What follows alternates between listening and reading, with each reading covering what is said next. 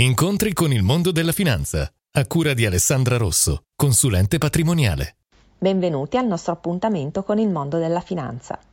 Chiunque decida di effettuare un investimento dovrebbe innanzitutto capire per quale motivo lo stia facendo.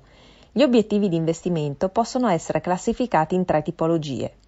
Protezione, per tutelare il proprio capitale e quindi presenta una tolleranza al rischio medio-bassa. Reddito, per avere flussi regolari a fronte di un rischio medio-alto. E infine crescita, per chi vuole incrementare il valore iniziale ed è disponibile a sopportare un rischio alto.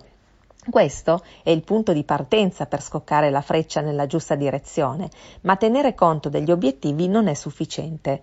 Occorre anche fissare l'orizzonte temporale in cui si è disposti a immobilizzare il proprio capitale ed è importante capire la propria propensione al rischio. Tutto questo contribuisce a completare il cosiddetto profilo di investimento, che potrà comunque cambiare nel corso della vita. Una volta definito il proprio profilo, la vera sfida starà nel restargli fedeli nonostante le oscillazioni dei mercati possano indurci nella tentazione di rivedere le nostre scelte perché non deve essere il mercato a guidare la strategia e nemmeno la nostra emotività, ma solo la lucida e razionale analisi delle nostre esigenze fatta a priori.